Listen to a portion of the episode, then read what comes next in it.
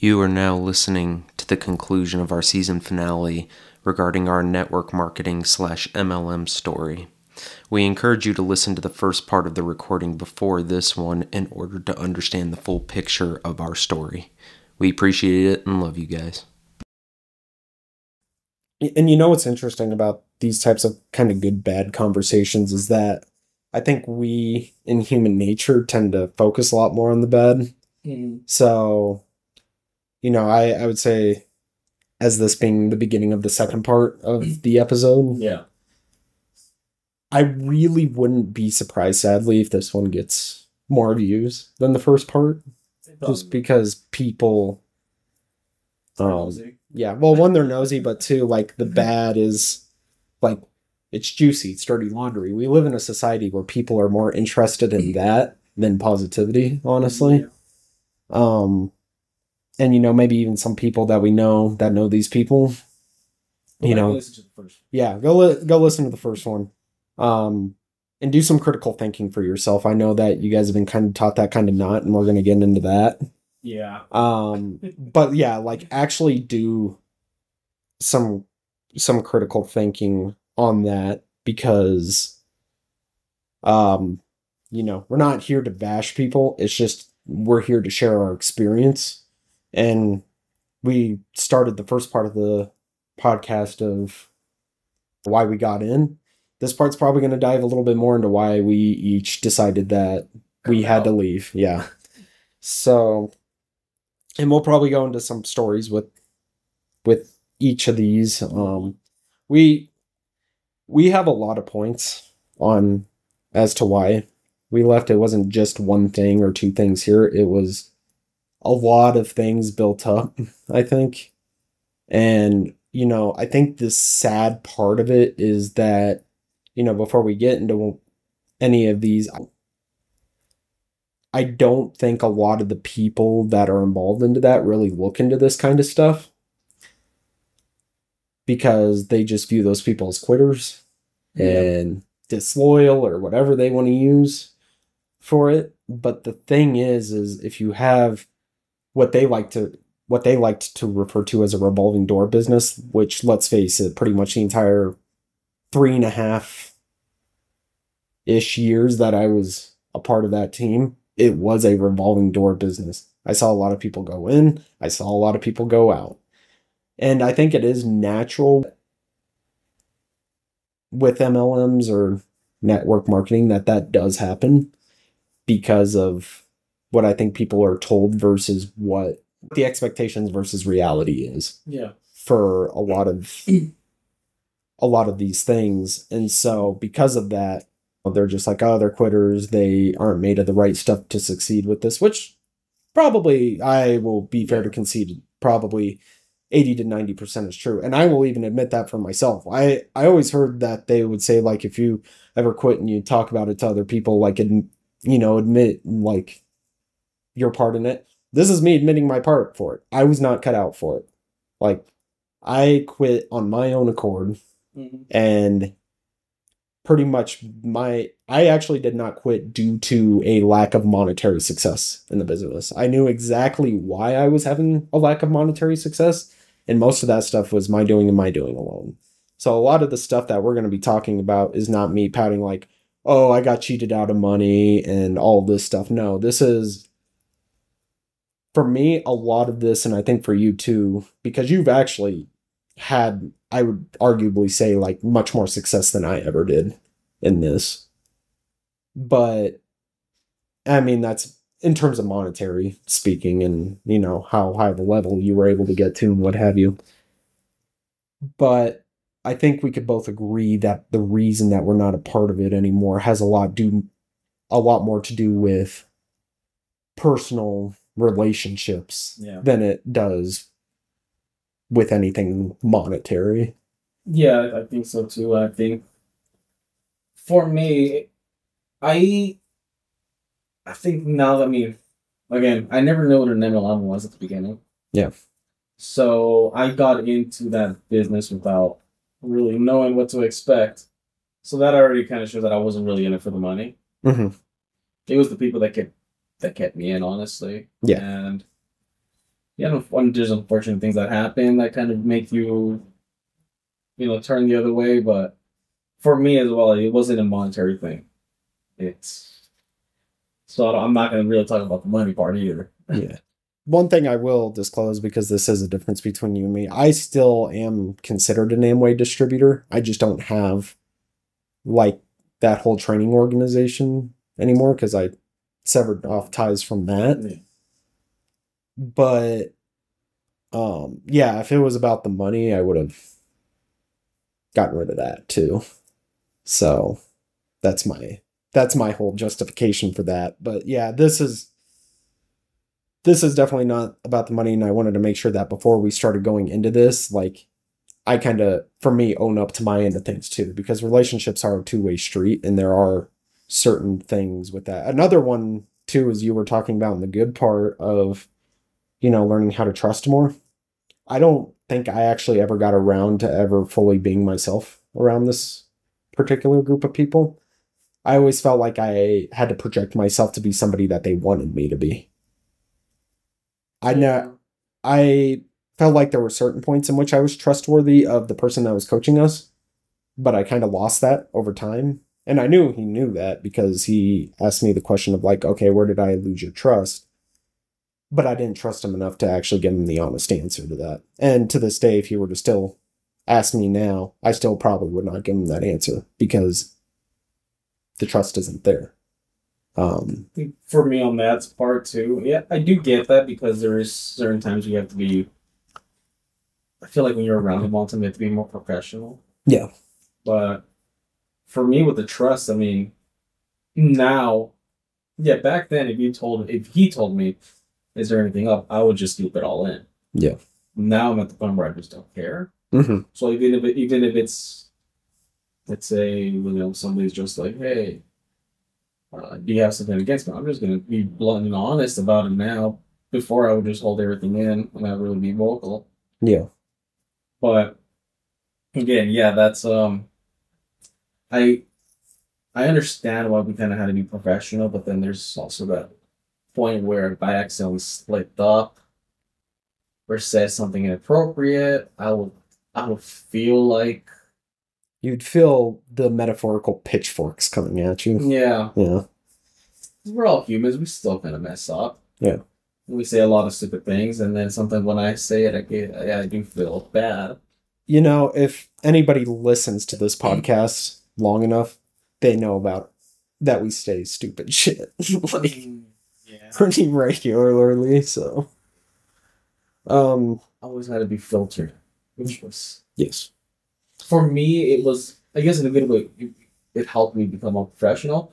But the downside is it kept me away from being who I am. hundred percent. And I always felt like I was trying to be someone who I wasn't. Mhm. Even with dressing, um, I was even dressing some clothes that I would never even wear to this day. Yeah, yeah. I will say because I am like a fan of formal wear. I don't like wearing it very often, but when I do, I like to look good in my formal wear. That those events would give me an excuse to do that. So I did enjoy it from that sense, but I like being formal maybe like 2% of my life, not like 15% of it. I, Like, okay, I do like being formal, but then I feel like if I want to be formal, I'm going all out. yeah. Formal. Yeah. I can't really do it there because it's nothing of casual. Mhm. It's like maybe you're winning. Oh no, we have special stuff. Yeah. I might just be extra. Going wearing a sombrero. but you know, um, I think the biggest thing that I I ended up noticing leaving most of them, and I've heard it a lot, hmm but it just never sank in with me as I was in it, being a number. Yeah. A lot of people don't think that they're a number, but realistically they are. It's true that they'll they say that they'll replace you. Yeah. And the thing is, I always felt that at the like at the beginning, I'm just like, yeah, I don't care about the person, I'll just replace him. But I noticed that it doesn't matter how long you've been in it, how productive you just cut you off just like that. Yeah, it feels like it's almost like this may be a very inflammatory word, but in a way, I feel like they almost try to groom you into a codependent relationship in a way where they communicate with you like, we're more important to you than you are to us. Um, or, you know, they say that from like a kind of a generalized scale. And, you know, for me, because this is not my first experience in group dynamics, um, being in a fraternity in college, it's really funny because the guy that was coaching us, whenever I like made comparables between my time there and the time in my fraternity, Yeah. he would always be like, This isn't your fraternity. And it's like in my head, I'm like, well, I know that, but they're they are both group dynamic elements. There are commonalities to those things. And one of those commonalities is is you can really tell how vital or not important to the group that you are um by the way um people that are more in the inner circles of that group behave towards you because the guy that was the i wouldn't say the coach to our coach but the guy that pretty much was the maybe i guess i'll call him head honcho to the team that we were a part of out in colorado Yeah. with the exception of a couple of circumstances, I'm pretty sure that I was nothing more than like a fly buzzing around his head to him. Like I I was just more just there to him and I wasn't really ever somebody that he really paid really much mind to mm-hmm. because and I noticed this, you know, even looking back at it when I first joined the team and whatnot, and I went to that conference. On my way back, I literally, I think, in a couple of days' time, had my sister's service Yeah. a couple days after that. And so I was spending that um what was it like 14 hour bus ride home part of that 14 hour bus ride home writing the eulogy that I was going to share and so then I had our coach look at it and I thought he actually like was very considerate in that and I think it was probably because I was a new member to the team so you know they they tend to pay a little bit more attention to you when you're a prospect or you just freshly got started. And then if you don't you know produce after a little bit then they slowly start ignoring you more and more. But um the head honcho just looked like he did not give two shits about it.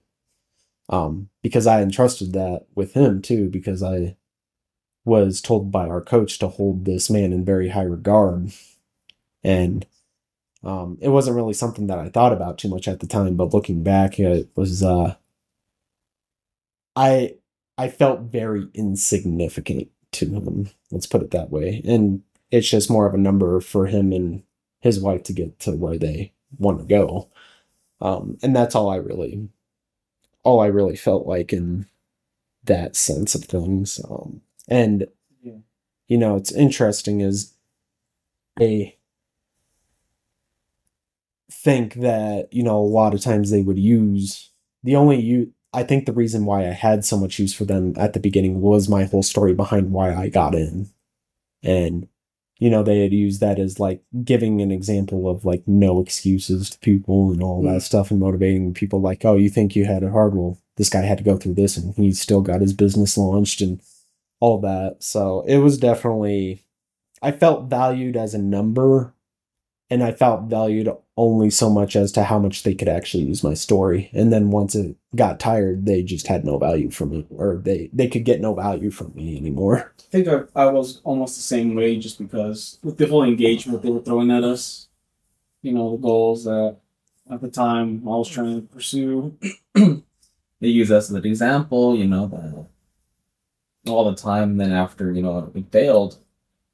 And then I started producing for myself. They started saying, you know, uh, you know, Chris is single, blah blah blah. You can do it. Anybody can. And then the moment that I stopped producing, my name just stopped coming up. Yeah, which I understand that they got to use, Yeah. you know, things to motivate people. Like I understand all that. Um, but um, It's overdoing it and yeah, really it's like for me, I've always been that type of person that doesn't like the recognition. hmm And I, and they knew that. I don't like being recognized, but you know, they always say it's not about you, it's about helping other people, which again I understand, but if they already kind of know that it- it's not my cup of tea being acknowledged so much, why are they constantly doing it? Yeah. I understand you doing it like once, you know, once in a while, or you're letting me know, yeah, but then just constantly doing it, you know, like that yours was like full block. Yeah. Mine was every once in a while, but it still made me very uncomfortable. hmm And they knew that I don't I don't like being recognized or anything, but to them I don't think they, they cared. It was just more about here's about this guy, let's just help everybody here. and that's kind of the thing. Like these people are very intelligent people. Mm-hmm. they're looking at things in terms of like what's going to benefit the bigger picture. I think all good business people do that Yeah. for the record. Um, that's definitely not a slight on them whatsoever. But they certainly do not mind, in a way, kind of throwing, if they have the opportunity to throw you under the bus for their benefit in that kind of sense, they're going to do that. I feel like they would have been apologize after. Yeah. Um, Or say that, you know, you're being a good team player. there's that too. Which happens to me a couple times too. Yeah, and they really will, you know, filter people and like filter things to people in a very intentional way, which to a certain degree, like I understand that. Um, and I think we'll get more into that in the next thing, but before bringing that up, you know, going back to the just a number thing, another way where that's really demonstrated, I feel like, is how it's in a way their perception of time.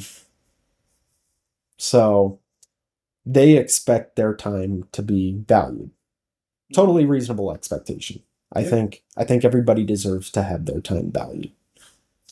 And but the thing is is like given how there is a certain natural hierarchy when it comes to these types of organizations and types of groups, pretty much the higher up you are, the more your time is valued. Which in a certain way, it does make sense.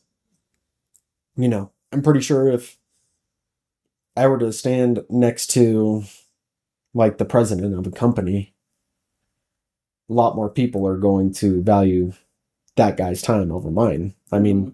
even working in consulting, when it comes to billable rates and whatnot, because that's how our clients are charged is by how much work time. An hour of my boss's time costs about three times as much as mine.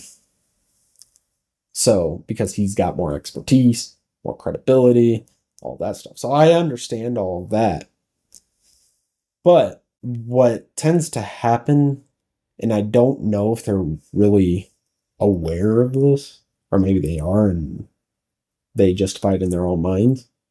I think that there is a a lot of times a blatant disrespect of time towards people especially that first come in. Because you know when this thing is first presented to you they will tell you that you know if you put in about 5 to 10 hours a week for like 5 years you have the opportunity to you can possibly achieve a certain level to where maybe you do that full time instead of you know your job or whatever the case may be. But in reality they don't count those meeting times towards that time that self-development time towards your time. When in reality what other reason are you doing that stuff for if not to build your business and you know if you've ever watched shows like shark tank or anybody that's been a successful entrepreneur, I've never heard a story where oh they just work a little bit here and there and they get to those levels. You have to really dedicate your time and energy, have a second full-time job on top of the one that you already have. And I think the reason they don't say that is because that would scare off a lot of people. Yeah. they just don't think that they would have the time to do that which you know they talk about how people have to- poor time management. Very true. They are dead right about that. But i think what they try to do is make it seem less than it actually is in order to get the numbers. In my opinion if you have five hours a week worth of meetings at minimum that doesn't include the quote unquote optional but kind of not really optional stuff that they will make you feel like you're not serious if you're not attending um all the self-development stuff that you have to do on your own through reading books and acquiring your knowledge going out and actually reaching out to people doing the thing having meetings at different stages to see if those people qualify for you Yeah.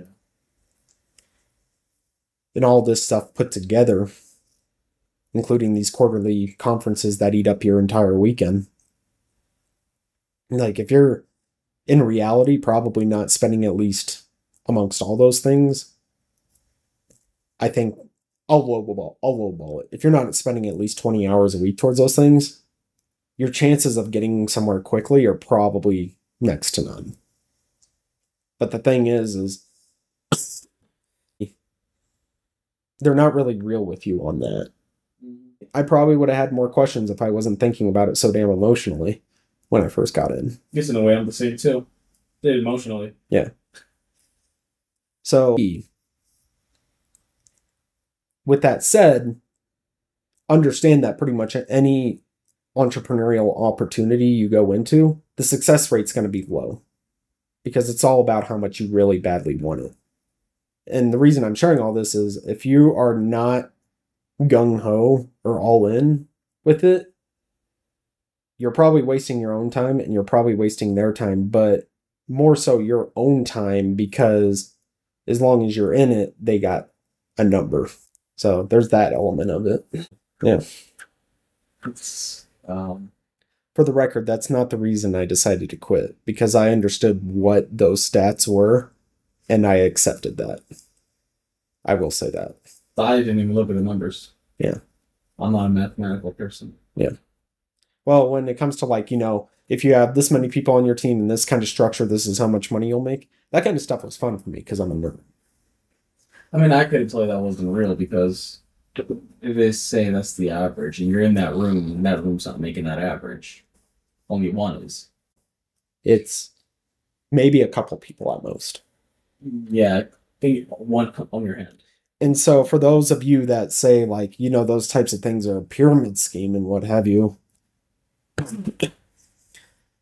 I can see where you get that from, from that angle. Now, they do build the structure to really legally work around that really well.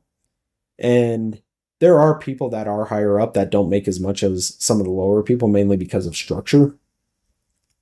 But the opportunity to fix it is easier the quote unquote higher up you are. And, you know, there's other incomes that are not as well disclosed that we could probably go into. But uh given for the sake of time, I'm I'm not gonna do that. But um yeah, so I think one of our I think we'd agree that the biggest negativity that we have is a lot of times unless if you're producing and you have the exact personality that they look for to utilize and that they find valuable that's all you're ever going to be to these people. And the you know there's the way they act and the way they behave towards you if you read between the lines because like i said these people are smart. They can talk smooth and they can convince you of things Yeah. very in a very politician like way but if you read between the lines and if you judge whether they're back they back up what they're saying or not that'll really tell you what you need to know so yeah. Ready for the next one? Ratings before the numbers. Yeah. well, the other one, or we got probably two main one, two main ones that we're gonna hit from here. The first one is when it comes to attending events. So I think to lay the stage for this, we would have these would be the typical events that we would have. We would have these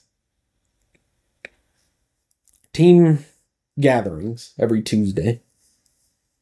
Those would last, say, if you didn't go to the optional event afterwards. These probably lasted about what, two and a half to three hours? Yeah. We had these events on Sunday, which were optional, but kind of not if you were serious in their eyes. Two more weeks, or two more, two more hours per week. We would have these special team events probably on average about once a month. Those would be about four to five hours. And then we would have quarterly conferences that would take up your entire weekend. And then a couple of optional ones. And you were expected to miss and call out work and figure out how to take time off for these things and work around pretty much all the bullshit that goes on in your life to make sure that you attend these things. For me, it just felt kind of weird because let's say you have some certain certain things that you just can't make it that day, Mhm. or you know you're gonna watch online or something. Yeah. I feel like once they find out you're not gonna be in person, they kind of slowly start excluding you out. Mm-hmm. Kind of just in a way, kind of makes you feel like you're just getting thrown under the bus because you're not that important. Mm-hmm. for me, that's something I just never really liked in that aspect. Or they'll be like, get the tickets by this time, you know, we're gravy basically. And if you don't, you you know, you won't be at this event or you won't be doing this with us. There's this quote that they would say all the time, which was they would go where there's fruit on the tree. A lot of times that applied to people that were mentoring them. Mm-hmm. but also if they had a team of like say six people that were directly working with them and there was like two people taking a lot more action than the other four that's where they're going to focus their time in from a business standpoint i get that Yeah. But what will happen is um they talk about you know holistic mentorship and whatnot but if you're in a really rough place they will essentially just completely forget you exist Yeah. they'll talk about like how they pray for you and stuff, but I don't really get the impression that they do. Um you know, and this was something that was very evident because Antonia was a lot like you except not nearly as involved Mm-hmm. in the sense that she was just in as the spouse that wanted to support uh, the person that was already doing it, but really never. She really always thought something was off about people, and she actually does have a pretty good intuition about that kind of stuff. Yeah. Um, but you know, she was going. She had started, like I want to say, like November of 2021 or something like that, and she'd gone to a couple of these, you know, team events with me, and she had pretty much gone up and you know done all this stuff against what she wanted to do but then you know she couldn't take off work for um the first in-person conference that she was supposed to go to and she was going through a lot um mentally which I've let them in on. I trusted them with that information. And she didn't want me to. She was very upset with me for that because she didn't see them Yeah. as being trustworthy with that info. And she was right. She was dead right about that because she was going through a lot of like mental health issues at that time. And so between that and work that she couldn't get the time off requested, she had to stay home from the conference and whatnot. And people would like constantly talk about stories about how people would like literally quit their jobs for these conferences. And I think, you know, you'd hear one or two of those stories and then people would just run with them and be like, oh, like, you know, that shows that you're really serious if you're willing to, you know, sacrifice a lot there in the short term to, in order to do this. Which, given the situation, could be appropriate. But I think for a lot of people, that kind of thing is pretty foolhardy. And so they would um, pretty much encourage you to try to move around or make whatever sacrifices you can in terms of your job in order to attend in person.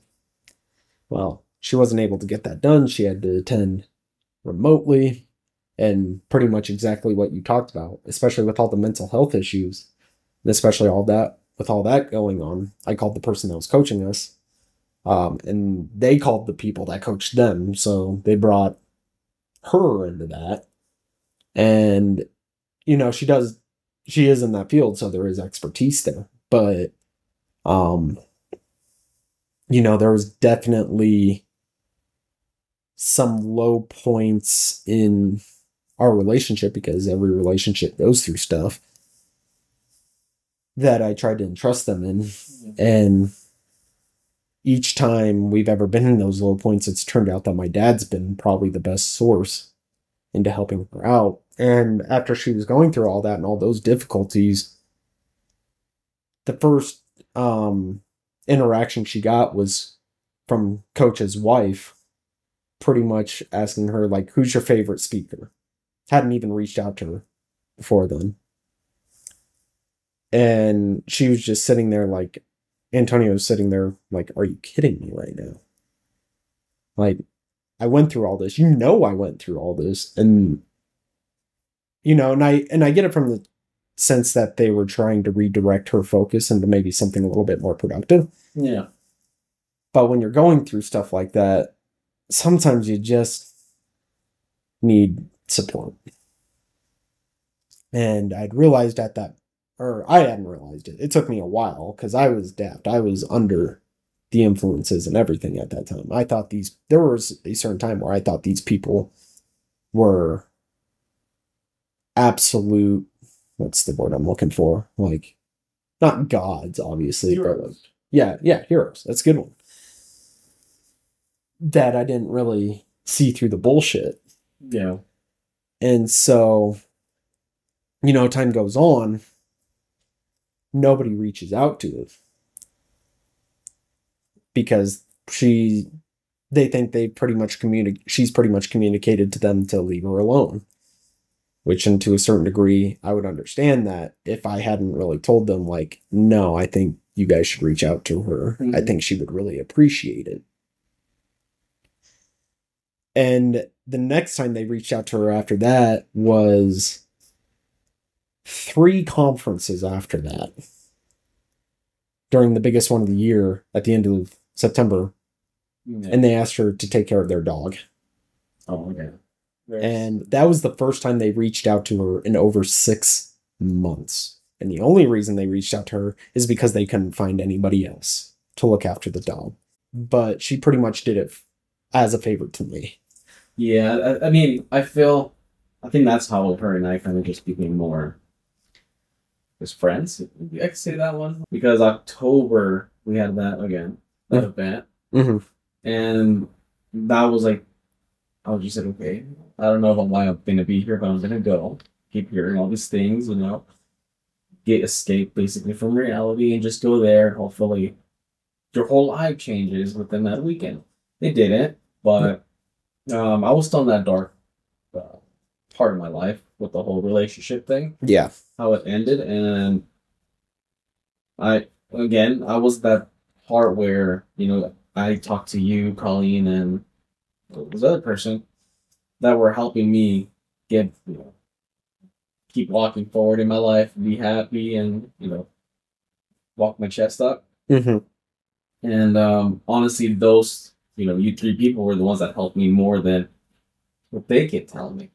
Right. Because for me, with them, they mainly just told me they're like, "Hey, just move forward. It doesn't matter." Like I just, I just ended a two year relationship. Mean, this, this is big. Right. Like, just move forward, forget about it, work on yourself. Um, and I started going dark on October.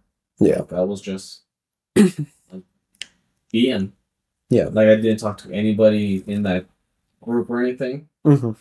And I would get random little text messages, maybe like once every other week. Hey, Chris, we need, you know, we're looking for you on the Tuesday meeting. Where are you at? Yeah. They never, they never checked up on me. Yeah. And again, um, that other event that happens what in November didn't happen in November. Yeah. Um, the only real conversation he ever sent me too.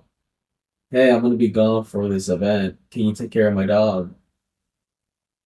Again, I, I mean, I'm a nice guy, so I said yeah. But for me, that was the nail to the coffin to leave because everybody was, or I guess the people that I'm supposed to like, you know, talk to and everything.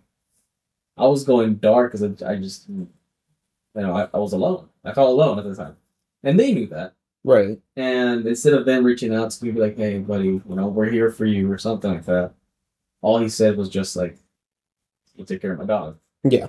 Well, I'm gone for the weekend. Yeah. Yeah, again, and then you know, coming back, he comes back from the weekend. He gives me his text message. Uh, again, he just doesn't even mention like how I've been mentally or anything. Like, oh, thank you for taking care of our dog. We're gonna make you a basket. How long did it take them to thank you for taking care of the dog? Because this was something that really I think it was at, like a week after. I- this was something that irked at Antonia's craw too. It was like two weeks for her. Yeah, I think it was like a week or so after. Um, but then I, I was I was staying in a lot of contact with them, so mine was a little different because Yeah. I mean, not to the point where I was talking to them like a lot, like about things. It was just like, hey, I'm going to your house. I'm feeding your dog. Just fed your dog. Just that. You know the interesting thing too within the dog story for Antonia is while we were at that conference on Saturday night, Mm-hmm. She takes a picture of their dog getting entangled in these cables and the dog's leg is bleeding. Pretty much where if she wasn't there, the dog would have died. Or possibly could have died. And so she effectively saved the dog's life. Um in a sense, I guess. Um and she pretty much let them know what was going on and she was bothered by how nonchalant that they were acting towards it. And even some of the conversations that i had heard with him is like they weren't planning on getting a dog afterwards it. You know and i'm i don't know if that dog's still alive. It'd be very old if if it is at this point. But i always got kind of the impression that um part of them were like waiting for that chapter in the life in their life when the dog was no longer around which is sad. But i mean you know i'm not accusing them of that it just seemed like that's what it came off to to me um, it could very much be the opposite because on their perspective it's like well the dog's in colorado we're in louisville kentucky like what the hell are we going to be able to do so i get it from that standpoint but i think it's just more of like they gave her nothing to go on Yeah. Well, even going back to the guilt thing, um, you know, the guilt to go into the conferences. mm-hmm. Uh, we were talking about this a while ago, where you know they could tell me that like, oh, I'm gonna get all my answers at the conference, the October one. yeah In a way, I kind of did. They didn't lie, Mhm. but it wasn't from up there. It was from people they told me not to talk to. yeah That ended up helping me, oddly enough. Yeah. Uh, um, but I noticed that, you know, my so-called mentors, people that were trying to help me elevate in my life, mm-hmm. the moment that they seen that I was actually going to the conference and I was at the conference, Mm-hmm. instantly all of them unfriended me uh, on all social medias. why That's that's till this day. That's what I don't understand. That's what made me feel like I was never important to them. They just needed me to think that you know, basically you know, think that they're on my side until they get their number for the conference. Mm. And the minute that I, I was actually there, Brandon, I I feel like since that conference, that's when they really just completely cut like, all of you know talking with me, Yeah. unless you know I passed by them. But, oh hey, It's interesting too, going back to the just a number thing. When your whole relationship fell apart, which is where this kind of hooks up with the first episode of our podcast, when that whole thing really hit the fan, Mhm.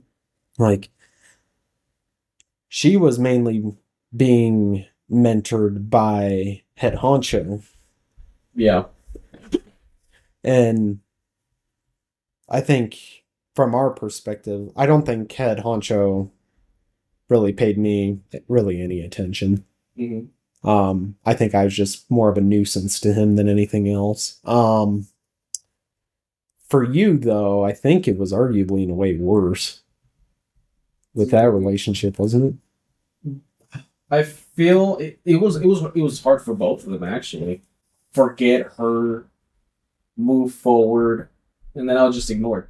yeah when he kind of helped me out a little bit on my relationship.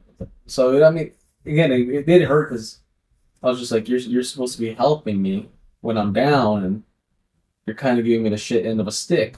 yeah While our other coach, he kind of like uh, started victim victimizing her, making her seem like she was. And I'm just like, dude, I'm not mentally in the right state of mind for you to, you know, down the person that I was with for like two years. yeah yeah It's, I was like, I don't know why everybody's talking about her when, you know, I, I came up to you guys to talk about me, Colleen, and then all were more depressed. Yeah. But they didn't care.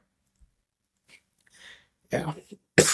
or they sh- I don't want to say they didn't care, but they never showed me a reason why for me to think that they cared. Yeah.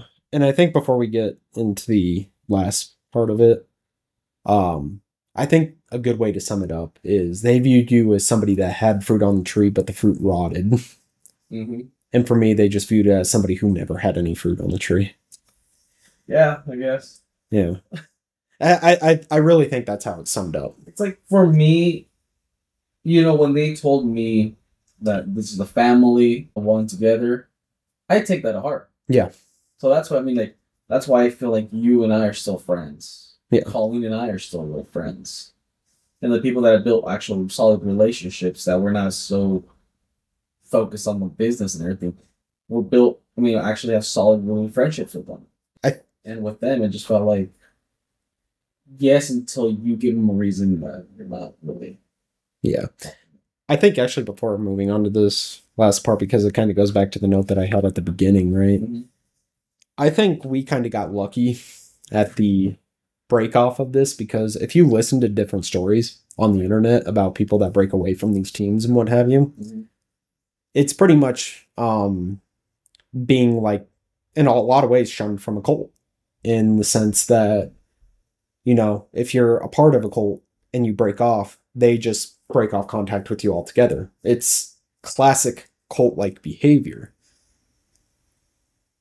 And a lot of these people had people that they thought were friends of theirs.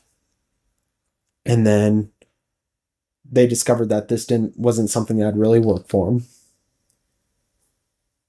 Broke off from the group, and then all those people in their life just disappeared, and they didn't have another support system to rely on. Yeah, I mean, to this day, not once have any of them ever reached out to me as a friend. Yeah, and I think we have.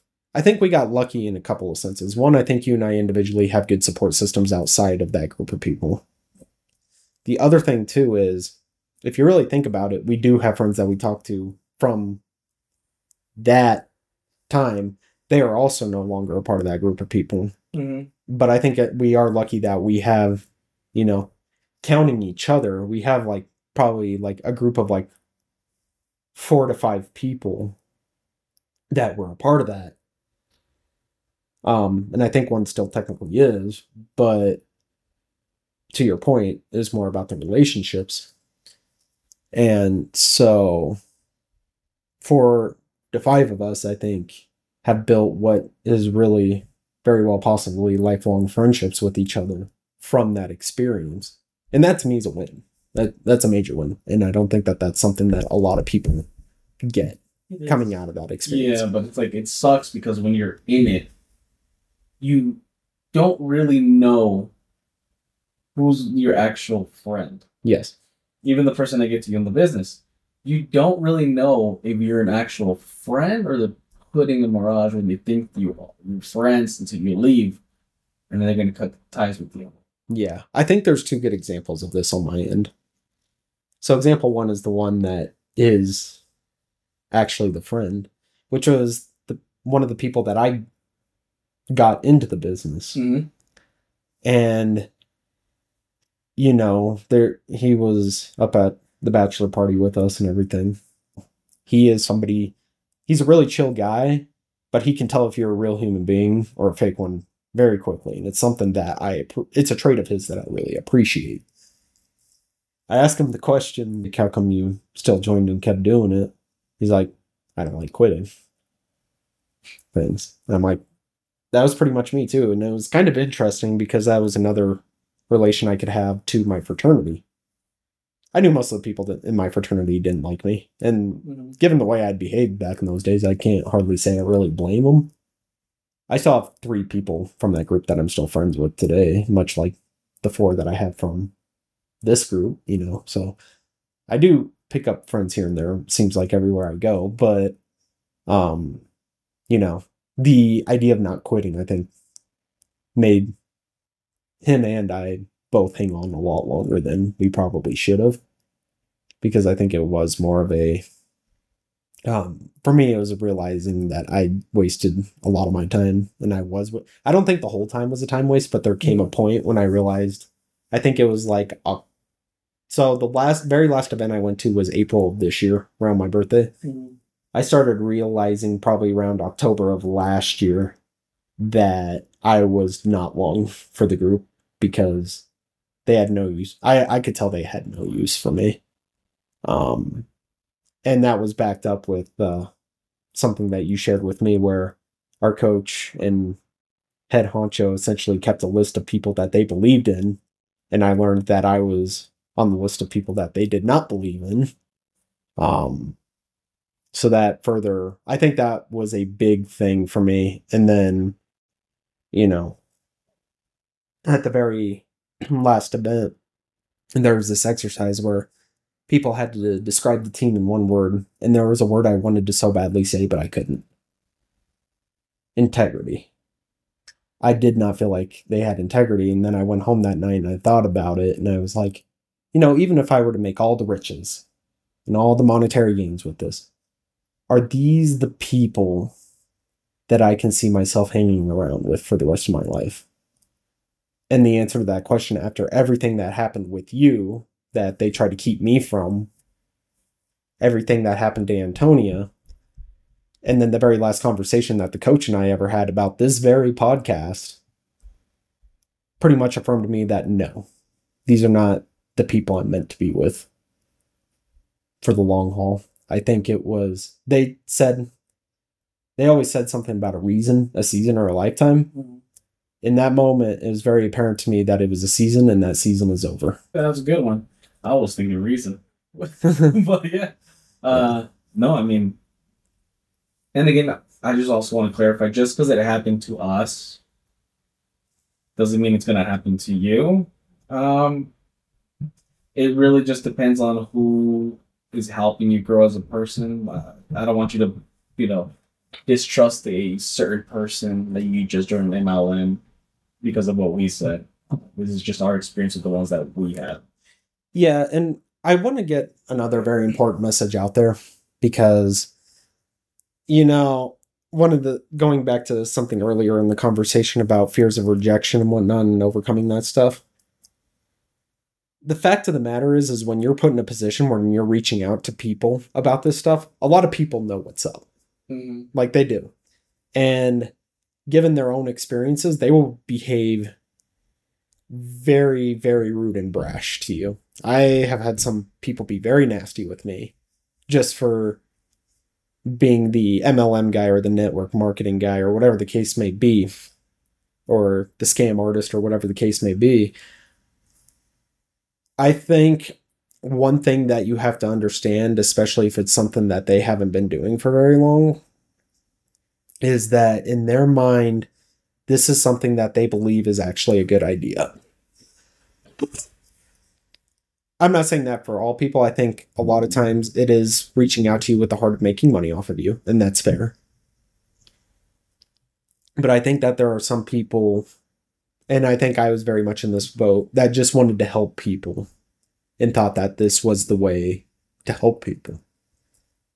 I could admit that in a lot of cases, I'm very wrong about that.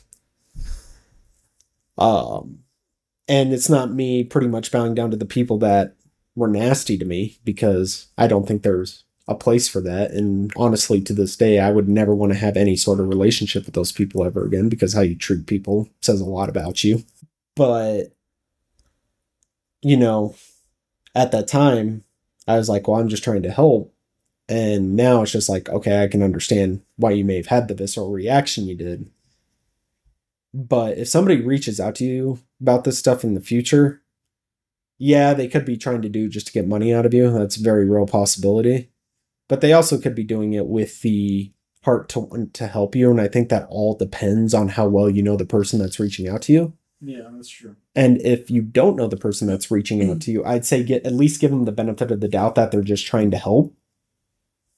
But also, if it's not for you, it's not for you. And if you believe it's a scam, yeah, be honest about that. because in many instances, sometimes unfortunately, depending on which group you get involved with, it very much is.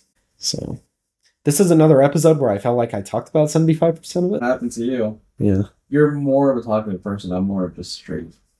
Yeah. Second episode, I got threats. And I, well, not threats. I wouldn't say so much threats. I'm not going to say that. Yeah. The coach that we had Mm-hmm. pretty much called me and accused me of, and this is very important too, because the reason I'm sharing this is for me, this is a very good barometer on who should be in your life and who isn't. People, a lot of times, are scared to share their vulnerabilities with people. But if you are brave enough to do it, it really unlocks the path of who should be in your life and who shouldn't be. Because if somebody you know throws that back in your face at certain points, or at a certain point, that's a telltale sign that they shouldn't be in your life. And the whole reason why I pretty much had cut the relationship that I had with our coach was because of after the second episode. He calls me one day, but um and I do have somebody who was a witness to this conversation for the record.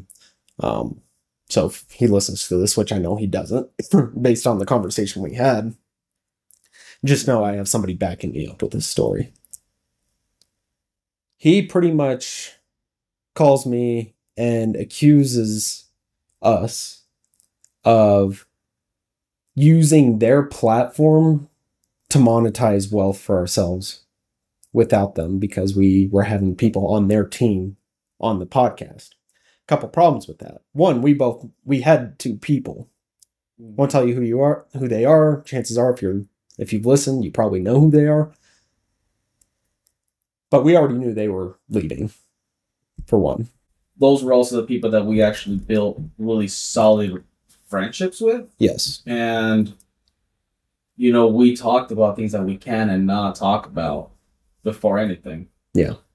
And, you know, we didn't just reach out to every single person out there. We Yeah. reached out to people that you and I were both actually close with.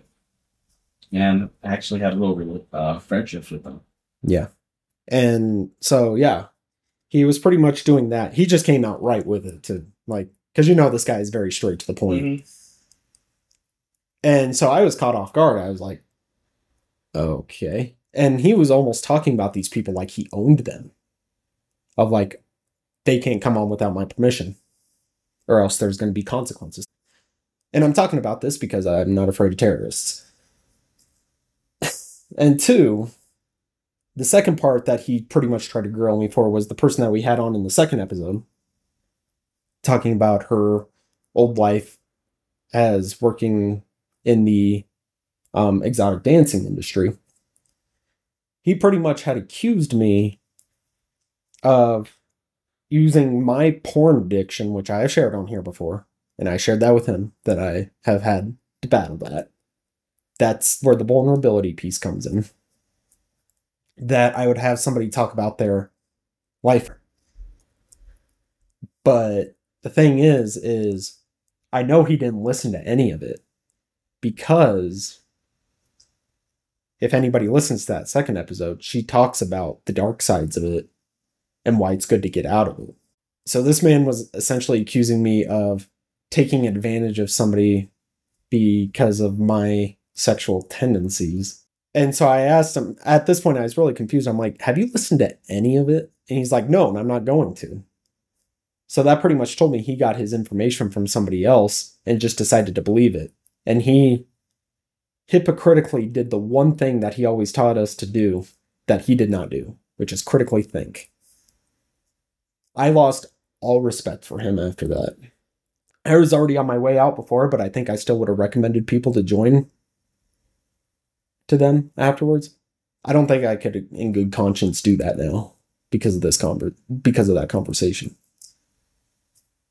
And the only time he and I have talked since is um because I'm still a distributor. He wants me to make sure that I get my book work done, so to speak, so that way he can make more money. Yeah. Um. See, I'm glad I don't have none of that, and I changed my number. For the record, um, before we finally wrap up this uh thing, because we did fall into the trap. We spent a lot more on the neg time on the negative, honestly, but I think that a lot of that stuff is visceral and fresh for us. Particularly me. I've been trying to get a lot of therapy work done on it. This isn't to trash these people, by the way, and I'm think it's very important that we didn't reveal their names because for one, they do deserve a chance at success. I think every single person in that group, you know, including the ones that have pretended to be friends of ours, um, Yeah. yeah. In spite of all that, Okay. I want these people to be successful. I really do. Me too. It, it- I mean, it just That's why I'm not telling their names because I don't want their reputations yeah. to be hurt It's by just, this. yeah, I go back to saying the shit end of a stick. Yeah. But again, I understand we're all people still. We fuck up a lot. hmm And I, I mean, I'm hoping that what they learned from me in the situation I was in, maybe they're not going to repeat it again with the next person that goes up to them. Yeah. But because I think we've made another commitment to this is once this is all wrapped up, it's dropped. We're done with it. not mentioning it up again. Yeah.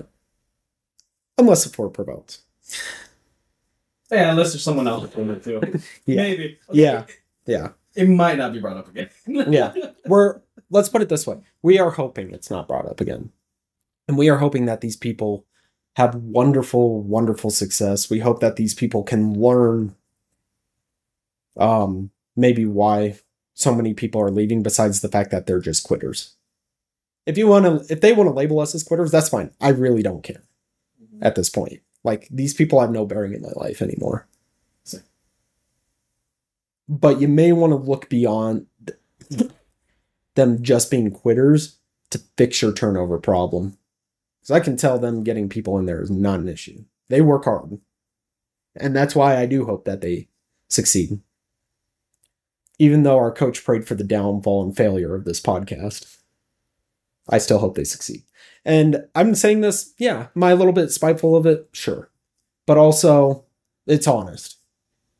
It is. And I, and we're not revealing names, so I'm going to reveal what I want. And if people happen to know both of us, and they think less of me because of how I'm choosing to approach this or how we're choosing to approach this, I don't care.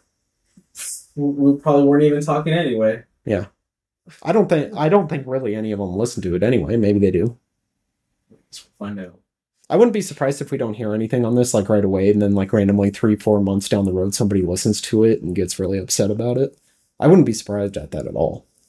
I wouldn't be surprised if they listen to it and then they'll re-listen to it like three, four months after. Mm-hmm. then they reach out to us saying that it happened to them as well.